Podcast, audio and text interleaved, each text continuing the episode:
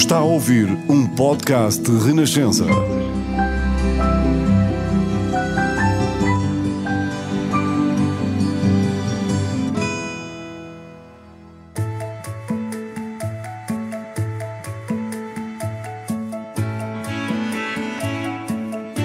São tantas as pessoas que brilham em Portugal, que se destacam, que pensam diferente, correm riscos, querem sempre ir mais longe e fazer melhor. Nem sempre estas pessoas são tão conhecidas assim. E mesmo quando são conhecidas, nem sempre têm todo o protagonismo que merecem. Por isso, neste podcast, vamos fazer brilhar o melhor de Portugal. Com um detalhe: nos primeiros minutos, não vai saber o nome da pessoa com quem estou a conversar. Talvez consiga adivinhar pela conversa, pelas pistas que vamos dando, pelas histórias que conta, ou talvez não adivinhe de todo, mas não faz mal. O importante é deixar-se levar pelo melhor de Portugal.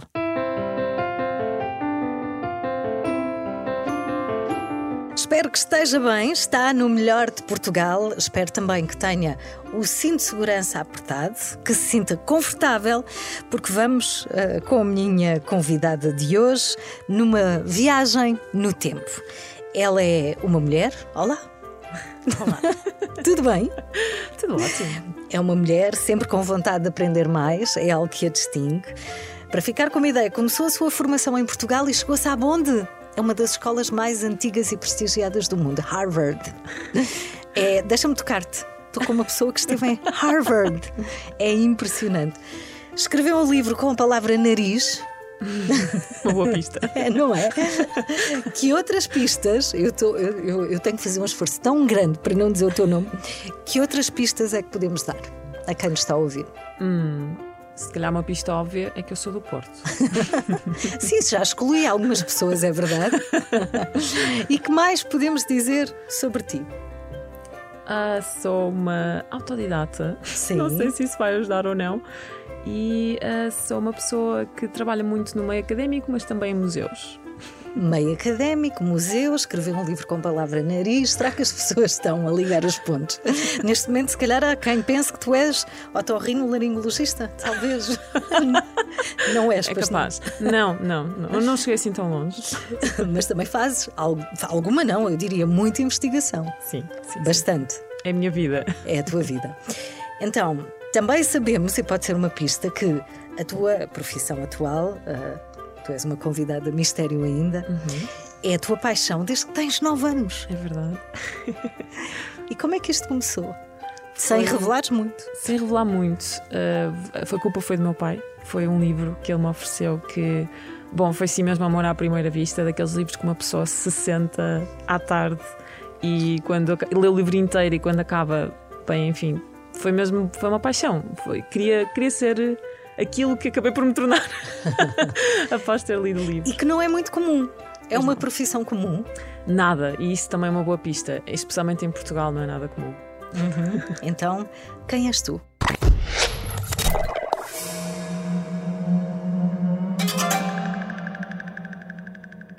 O meu nome é Inês Torres e eu sou egiptóloga.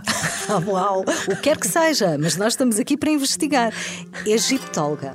Eu calculo, é alguém que estuda bastante o Egito. O Antigo Egito. O Antigo Egito, não o Egito dos nossos tempos. Exatamente. E daí termos falado logo no início que nos ias levar numa viagem no tempo. Exato. Então vamos lá montar aqui as peças do puzzle. Isto tudo começou quando o teu pai te ofereceu um livro sobre o Egito Exatamente. e tu devoraste. Sim, do princípio ao fim, e quando acabei de ler, ah, disse para mim mesma que é isto que eu quero fazer para o resto da minha vida, quero ser egiptóloga, quero estar no Antigo Egito. E foi daquelas coisas que, enfim, foi um pouco uma aventura, não é? Uma pessoa, quando toma assim uma decisão destas tão cedo, às vezes não sabe muito bem para aquilo que vai. E, e de facto, ter chegado onde cheguei e ter conseguido que esse sonho se concretizasse através de muito trabalho, mas também alguma sorte, não é? Porque sem sorte também não conseguimos nada neste mundo. A verdade é que foi assim. Foi mesmo bom ter, ter, ter conseguido cumprir esse sonho, mas ainda hoje me parece estranho. Eu às vezes vejo assim o meu nome no, no meu livro e por baixo até diz egiptóloga. Sim. E eu, Diz, confirma-se, está não aqui. acredito É- muito bem que sou Mas eu. é, estou a olhar para ele neste momento e diz Inês Torres, egiptóloga, diz sim senhor. O que é que achas do nome que demos este episódio, do Melhor de Portugal, a Cleópatra do século XXI? Estás confortável? Sim e não. então. Não sei, Cleópatra teve uma vida assim um bocado complicada. Não sei se gostaria muito de estar nos pés dela, mas, mas não é a primeira vez que, que fazem essa associação, portanto eu vou aceitar.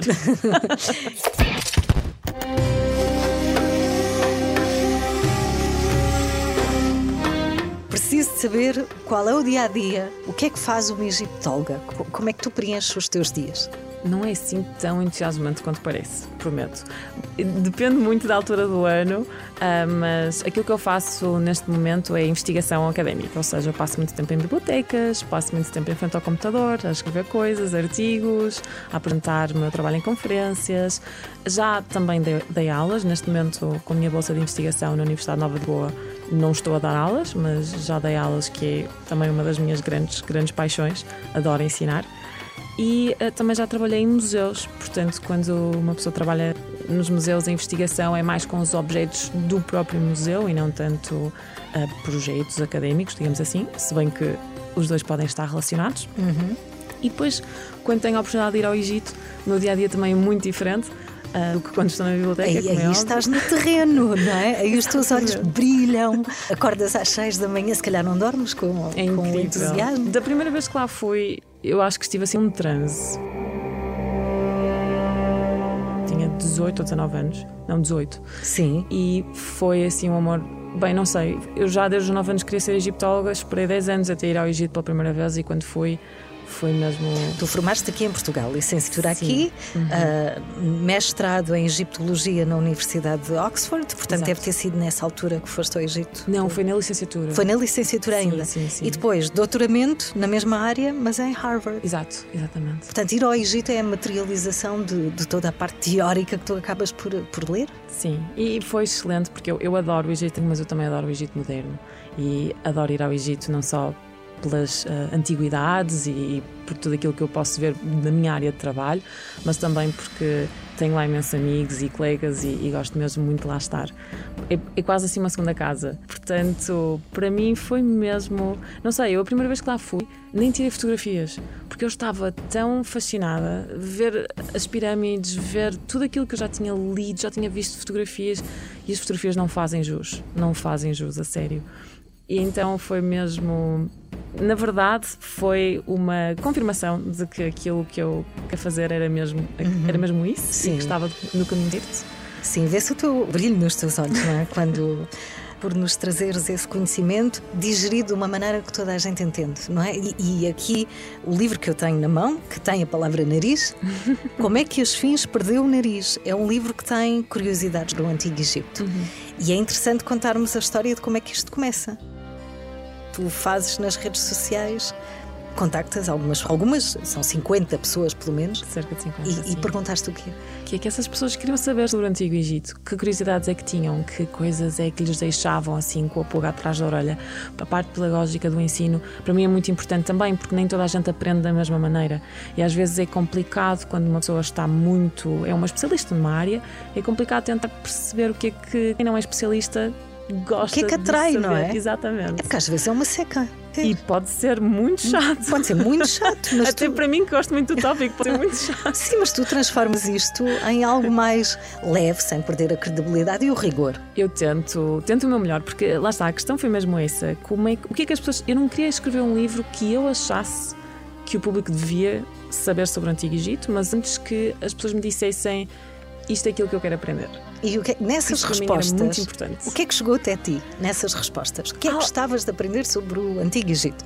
Foram tão variadas. Uma das uh, respostas ou, mais frequentes que eu tive uh, foi uh, o papel da mulher no Antigo Egito. Como é que as uhum. mulheres eram tratadas, como é que viviam e se podiam, por exemplo, chegar a altos cargos administrativos, uh, o que sim, que podiam, e até temos mulheres médicas, por exemplo, uh, podiam divorciar-se, portanto, isso era uma curiosidade que muita gente tinha. Depois também aquelas mais comuns, não é? Como é que as pirâmides foram construídas. Ainda é um mistério, não é? Algumas. Sim e não. Ou seja, nós sabemos como é que eram construídas, não sabemos exatamente a técnica específica que foi utilizada. Eu passo a explicar.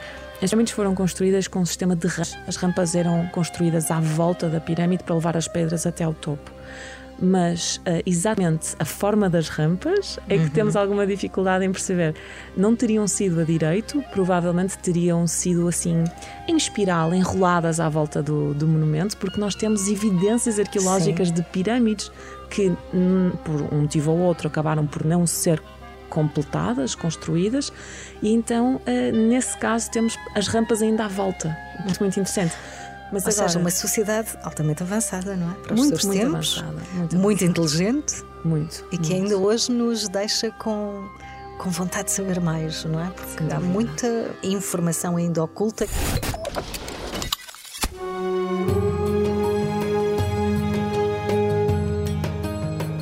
Como é que as fins perdeu o nariz? Eu não sei, eu acho que isso é spoilers, não sei se. pois é, porque é a pergunta do livro. Como é não. é que as fins perdeu o nariz? Erosão? pois isso uh, de facto não é, está eliminado. Ou seja, nós sabemos que uh, a, a, perda do nariz foi propositada, foi uma ação quase de iconoclasta, ou seja, foi lá alguém mesmo com uma ferramenta e foi. Hum, foi uh, maldade. Foi maldade, Pronto. sim. Um... Nós chamamos, os cientistas chamam. O que é que chamaste? Iconoclasmo. é maldade pura. Exato. Portanto, havia alguém que não gostava muito das fins e foi lá a destruir-lhe o nariz. Agora, isso sabemos porquê? Porque nós temos vestígios de marcas de ferramentas que foram utilizadas precisamente para fazer esse trabalho da remoção do nariz. Portanto, não foi erosão. Agora, o motivo e quem é que fez isso Pronto, já não descobrir. Já Se calhar é o teu próximo projeto de investigação, não é? Porque não? O que é que descobriste sobre esta sociedade que possas partilhar connosco e que de alguma forma nos possa ensinar? Porque nós podemos pensar, e, e, e, não estará correto, que estas sociedades mais antigas não têm nada para nos ensinar, porque já temos a tecnologia, somos muito avançados e nunca fomos tão inteligentes como agora. Claro. Confirmas isto? Não. Não, claro. Eu acho que lá está. Se formos medir tecnologia como forma de medir a inteligência, então sim, somos mais avançados e mais inteligentes porque, tecnologicamente falando, estamos mais à frente do que os antigos egípcios. Mas se estamos a pensar nas pessoas e na humanidade de cada um e cada uma, então, nesse aspecto, os egípcios têm muito para nos mostrar e nos ensinar. Claro que eu gosto sempre de fazer a diferenciação entre a teoria e a prática em teoria, hum. daquilo que sabemos dos vestígios arqueológicos, dos registros escritos, não é, dos textos que foram deixados pelos antigos egípcios, em teoria, por exemplo, os egípcios seguiam um conceito que para nós não é assim tão estranho quanto isto, porque parece ter sido de alguma forma adotado pelo cristianismo. A ideia de Ma'at. Ma'at é um conceito egípcio muito interessante, que é muito difícil de traduzir, eh, também é uma deusa, e basicamente pode significar justiça, verdade, ordem, uh, equilíbrio, enfim, equidade, paz. Pode significar muitas coisas diferentes. E é este conceito que, mais uma vez, em teoria, guiava a ação dos indivíduos, de uhum. cada pessoa, ou deveria guiar, mas também do próprio rei egípcio. Portanto, a própria sociedade. Era um valor comum a todos. Era um é valor comum. Era a função do rei, por exemplo, de manter justiça, ordem, paz no país, e era a função de cada indivíduo também de dizer a verdade, de ser justo, de ser bom. E, e lá está, e aí é que vemos essa ligação também que não nos é estranha no cristianismo, a questão de se uma pessoa quer viver eternamente, quer, diríamos nós, ir para o céu, mas os antigos egípcios iriam ir para o além, viver no uhum. além, então essa pessoa tem que ter sido verdadeira, justa, boa, tem que ter feito ma'at, esse uhum. tal conceito, na sua vida. Na sua vida. Uhum. E portanto, essa ideia acaba por não nos ser assim totalmente estranha mais uma vez, na prática, não posso dizer que todos os reis tinham sido fabulosos sim, e fantásticos sim. e tenham seguido o conceito de Ma'at à, à risca. Mas era um valor comum que era, um valor era, a bússola, não é? Tentavam orientar-se por esse valor. Exatamente.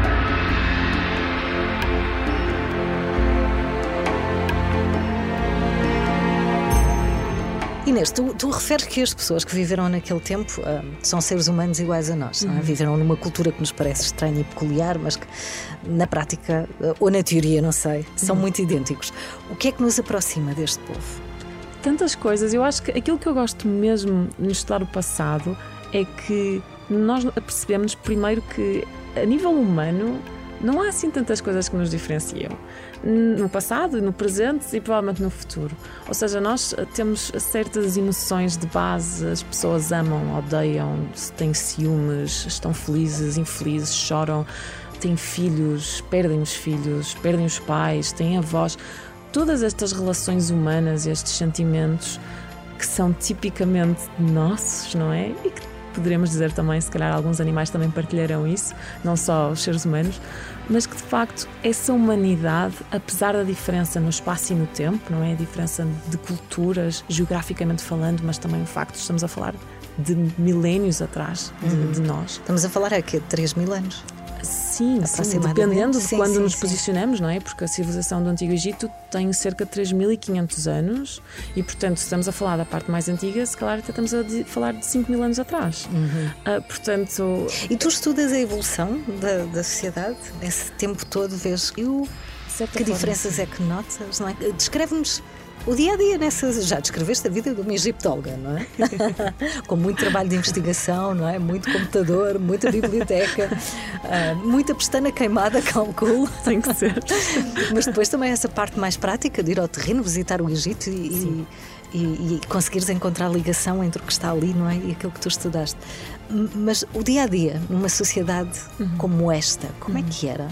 É, tal como hoje em dia, o dia a dia das pessoas dependia muito de do seu poder económico, uhum. uh, da sua classe social. É? Da classe social. Exatamente. Portanto, uma pessoa da elite, uhum. naturalmente. Vamos imaginar um uma, uma Cleópatra. Uma Cleópatra. Como é que era o dia Cleópatra. de uma Cleópatra? Cleópatra foi não só rainha, mas foi monarca, reinante, não é? Mesmo do Egito.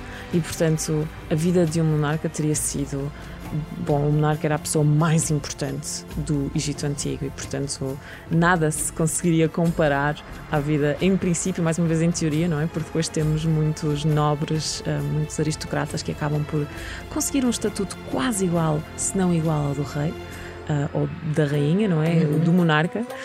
E, portanto, o dia a dia de uma, do monarca, por exemplo, tinha uma função política, mas também tinha uma função religiosa. Por exemplo, era a sua função ir acordar os deuses, dizer bom dia aos deuses, ir ao templo. que bom para os deuses, não é? Serem acordados Exatamente. por Cleópatra. É? e, havia, e tu confirmas na tua investigação que havia todo aquele glamour na maquilhagem, nas roupas e o que vemos nos filmes, não é?